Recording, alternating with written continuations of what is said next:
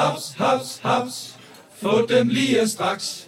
Hele påsken før, imens billetter til max 99. Haps, haps, haps. Nu skal vi have... Orange billetter til max 99. Rejs med DSB Orange i påsken fra 23. marts til 1. april. Rejs billigt, rejs orange. DSB, rejs med. Haps, haps, haps.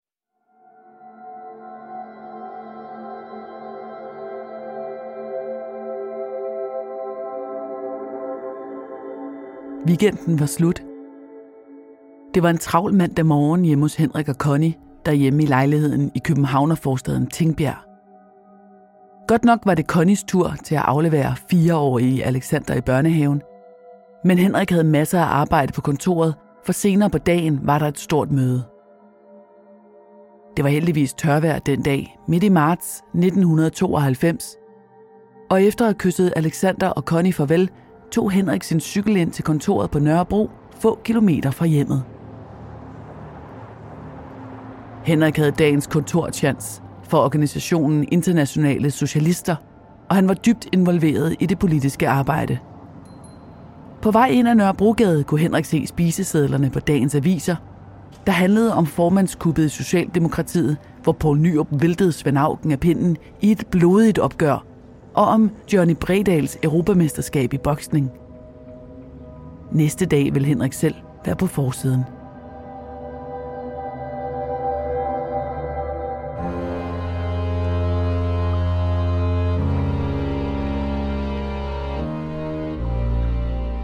Du lytter til Mor i Nord. En podcastserie om nogle af de mest opsigtsvækkende drabsager fra Norden.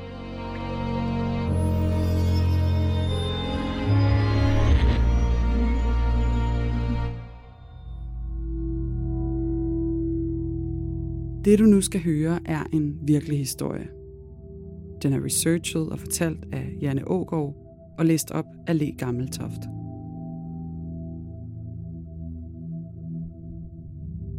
Det her er en genfortælling af sagens fakta, som de har været gengivet i andre medier. Nogle detaljer er udeladt, ligesom vi her afholder os fra at tage stilling. Det har retssystemet gjort. Men du skal være forberedt på, at det kan være voldsomt at lytte til. Ikke mindst fordi det handler om rigtige menneskers liv og død.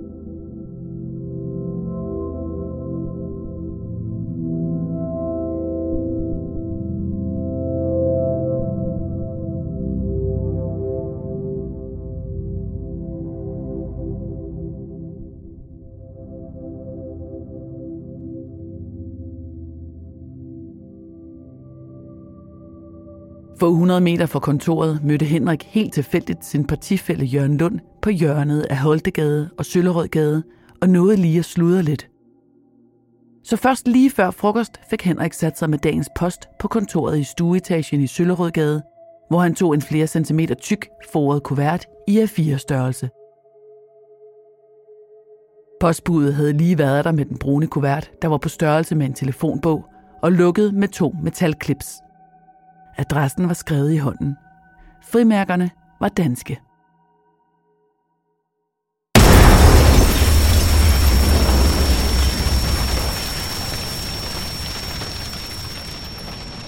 Eksplosionen dræbte Henrik øjeblikkeligt. Den brune kuvert indeholdt en brevbombe så kraftig, at da han åbnede kuverten, blev han blæst bagover med voldsom kraft. Så voldsom, at hans hoved og hænder blev revet af. Kvinden i lejligheden ovenover var hjemme, og hendes gulv løftede sig flere centimeter ved eksplosionen, og hendes møbler vaklede. Trykbølgen sendte stuelejlighedens møbler igennem vinduet ud på gaden. De hylende sirener fra udrykningskøretøjer fra brandstationen på Fælledvej og ambulancer fra det nærliggende Rigshospital overdøvede mandagstrafikken på Nørrebro. Området foran Søllerødgade 33 lignede en kampplads og mens politiet afventede brandslukningen, forsøgte de at finde årsagen. Internationale Socialister var en socialistisk kommunistisk græsrodsorganisation, der efter mange år stiftede et enligt parti i 1984, men det kom aldrig i Folketinget. Foreningen på den yderste venstrefløj arbejdede især for ideen om borgerløn og et socialistisk samfund baseret på den russiske revolutionære filosof og politiker Lev Trotsky. Mens vores nabolande Tyskland og Sverige havde haft mange politiske voldshandlinger, havde Danmark været forskånet for terrorhandlinger. På det tidspunkt havde kun københavnerne oplevet én større terroraktion. Det var bombeangrebet på det amerikanske flyselskab Northwest Airlines i Imperialbygningen tæt på Vesterport station i 1985. Bagmanden var en syrisk-svensk statsborger og medlem af en palæstinensisk terrorcelle, og på trods af et dødsfald fik terroren ikke overvældende dækning i medierne. Den mandag aften skulle omkring 20 mennesker mødes i lokalet på Søllerødgade for at diskutere organisationens antiracistiske arbejde på universiteterne. Måske var bomben i virkeligheden tiltænkt at gå af senere og tage langt flere med i døden. Livet af Henrik blev taget med af ambulancen, men han var endnu ikke identificeret. Så ingen kontaktede Connie, der havde hentet Alexander i børnehaven og ikke kunne komme igennem på telefonen til kontoret i Søllerødgade. Måske derfor var det ikke det københavnske politis første tanke, at eksplosionen skyldtes en bombe. I stedet for hældte afdeling A første teorien om, at der havde været en gaseksplosion, en teori, som medierne ikke delte. Det var også igennem pressen, at Connie fandt ud af, at hendes kæreste var død.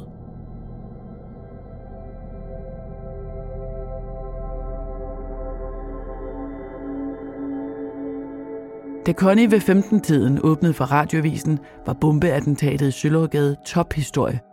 Og her hørte hun ordene, en mand er omkommet. Connie vidste, at det måtte være Henrik, for han havde aldrig ringet til hende i løbet af dagen, som han plejede. Omkring kl. 17 ringede politiet til Connie. De kunne ikke fastslå med 100% sikkerhed, at det var Henrik, fordi livet var meget medtaget. Han blev identificeret ud fra sin tandlægejournal, et arbejde, der udføres på en af de retsmedicinske institutter af særlige rets- og dontologer. Hvert år foretager de mellem 100 og 150 identifikationer, også selvom vi i dag har DNA-teknologi. En sikker identifikation er af helt afgørende betydning for efterforskningen, og det kræver blot en nogenlunde opdateret tandlægejournal. Alle danske tandlæger har pligt til at opbevare journaler i 10 år efter sidste notat i journalen. Retsodontologen ser især på fyldninger. Der var dengang store forskelle mellem farven og formerne på de hele ægte tænder, og dem tandlægen havde repareret på. I langt de fleste tilfælde kan man ved en simpel sammenligning mellem tandsættet på livet og journalen foretage en identificering – Dermed slap Connie for at identificere Henriks slemt forbrændte lig.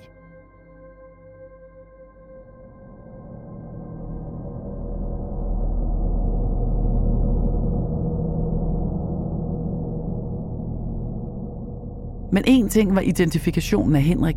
Noget andet var at finde hans drabsmand. For Connie og mange andre aktive på venstrefløjen var der ingen tvivl. De havde i overvis været udsat for rodeknusninger, gement herværk, samt truende opringninger og breve fra nynazistiske bevægelser og andre på den ekstreme højrefløj.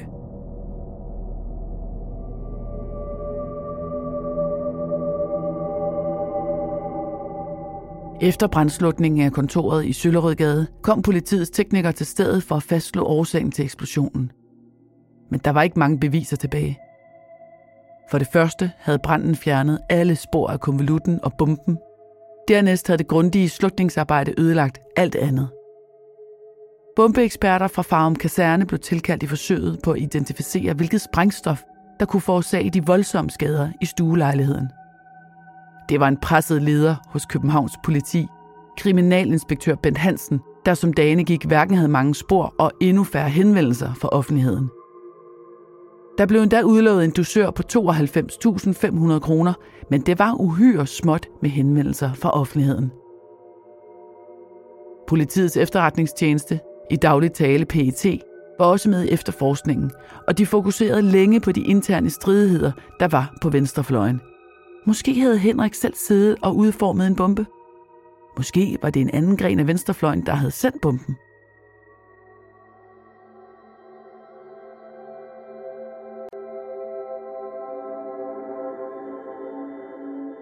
Mens mange internationale socialister gik ind for social ulydighed over for politiet, var Henrik stik modsat. Han arbejdede for at skabe tolerance mellem folkeslag ved hjælp af fredelige midler – men fremmedfrygten var på fremmarsch i Danmark, der efter en del år med indvandring fra Tyrkiet og aftag af flygtningen fra blandt andet Palæstina havde sat sine spor. I en tale til partifælder et par uger inden sin død, beskrev Henrik nynazismen som en parasit, der sad på ryggen af racismen. Han beskrev fremmedfjendske grupper som den danske forening, som vandt for nazisterne at fiske i. Han kaldte solidaritet for det eneste brugbare våben i kampen mod racisterne. Et andet medlem af internationale socialister havde skrevet et arbejdsdokument med idéer til, hvordan racismen i Danmark skulle bekæmpes over en bred kamp. Lige fra at stoppe møder og bremse racisters offentlige optræden til at stoppe udbredelsen af deres propaganda. Slås med voldsmændene, stod der blandt andet i dokumentet.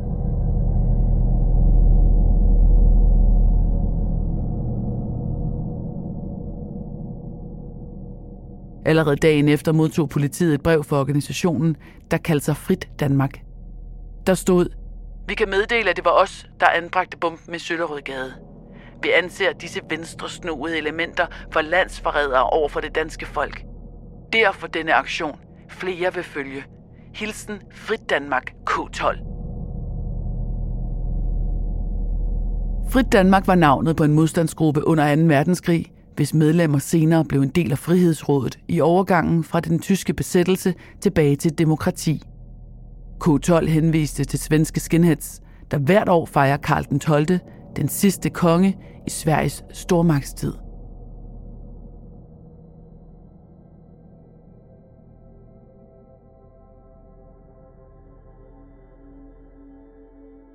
Den 30. november 1991, altså et halvt år inden bombesprængningen i Sølrødgade, havde danske og svenske antiracister mødt op ved nazisternes fejring af Karl den 12. i Lund. Her var det kommet til sammenstød. Og måske kunne drabet på Henrik være en slags hævn. PET blev bedt om at lave en rapport til politiet omkring potentielle gerningsmænd for højrefløjen, og det lå klar allerede den 20. marts, fire dage efter attentatet. Rapporten gav en oversigt over grupperingerne og trusselsvurderingen af dem. De næste tre uger fokuserede politiet på de fremtrædende ledere af de højere ekstreme grupper –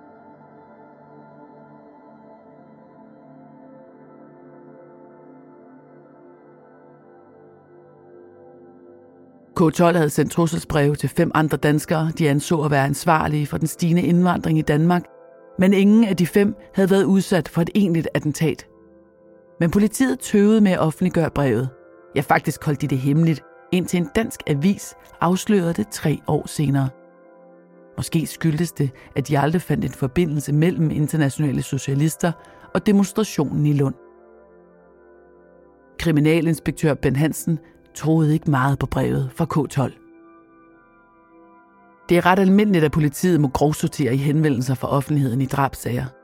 Der er ofte falske tilståelser, opdigtede vidneforklaringer for opmærksomhedssøgende mennesker og klærvariante orakler, der henvender sig.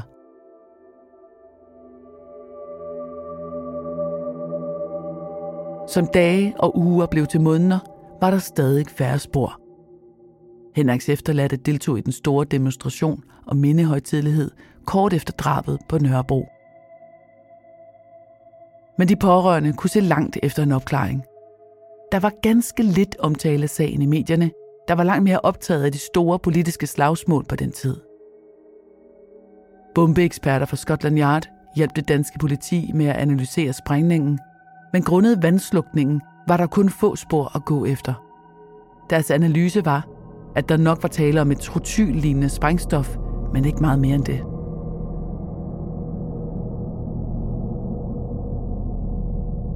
Seks år efter drabet henvendte sig den danske autodidakte arkivar Fred Farmand sig til pressen med en god historie. Han havde fået en advarsel om en bombesprængning mod danske socialister og havde givet beskeden videre til PT. Oven i det havde en nu afdød leder af et stærkt højreorienteret parti ved navn De Nationale, erkendte, at han stod bag bomben i Søllerødgade. Nu gik der for alvor politik i sagen. Den daværende regering havde allerede nedsat en kommission, der skulle kuglegrave efterretningstjenestens overvågning af højre ekstremister i Danmark. Kommissionen skulle til bunds i Farmans og andres anklager om, at PET ikke havde været sin opgave voksen.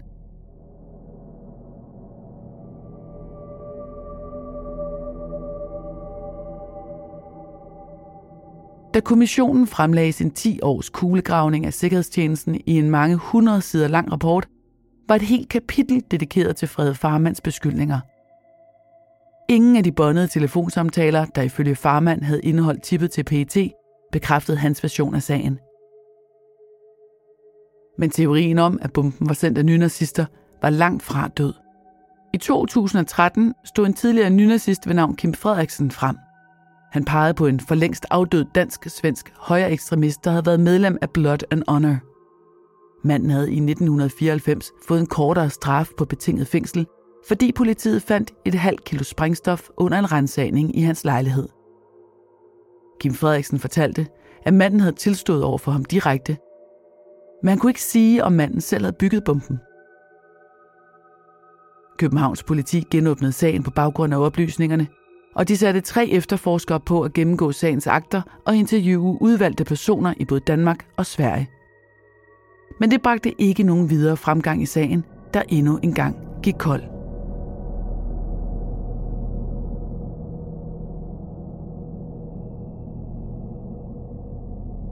Avisen Ekstrabladet søgte om agtindsigt hos PET i sagen om drabet på Henrik, og normalt giver myndighederne adgang til materiale, der er ældre end 20 år. Men ikke denne gang, for politiets efterretningstjeneste havde ikke udleveret materialet til Rigsarkivet af praktiske og sikkerhedsmæssige grunde. Her, 28 år efter bomben sprang, er drabet på Henrik Christensen fortsat uopklaret, og det er på trods en massiv efterforskning. Det er det eneste politiske morattentat i Danmark siden 2. verdenskrig.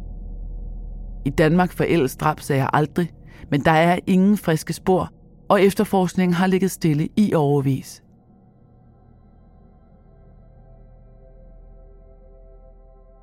Henrik Christensens jordiske rester er i Askefællesgraven på Bispebjerg Kirkegård i København, ikke langt fra Søllerødgade, hvor han døde. For hans pårørende er det med årene blevet lige meget hvem der slå Henrik ihjel. Det er slemt nok at skulle leve med tabet. Henriks kæreste Connie blev interviewet sidste år, hvor hun fortalte, hvor vanskeligt det var at forklare drabet til sin lille søn. Jeg har jævnligt snakket med min søn om bomben og Henrik. Vi ved ikke præcis, hvem der står bag, vi har aldrig haft fokus på, at der skulle være hævn. Jeg har altid vidst, at det var nazisterne, der stod bag. Men hvem der præcis gjorde det, det er lige meget.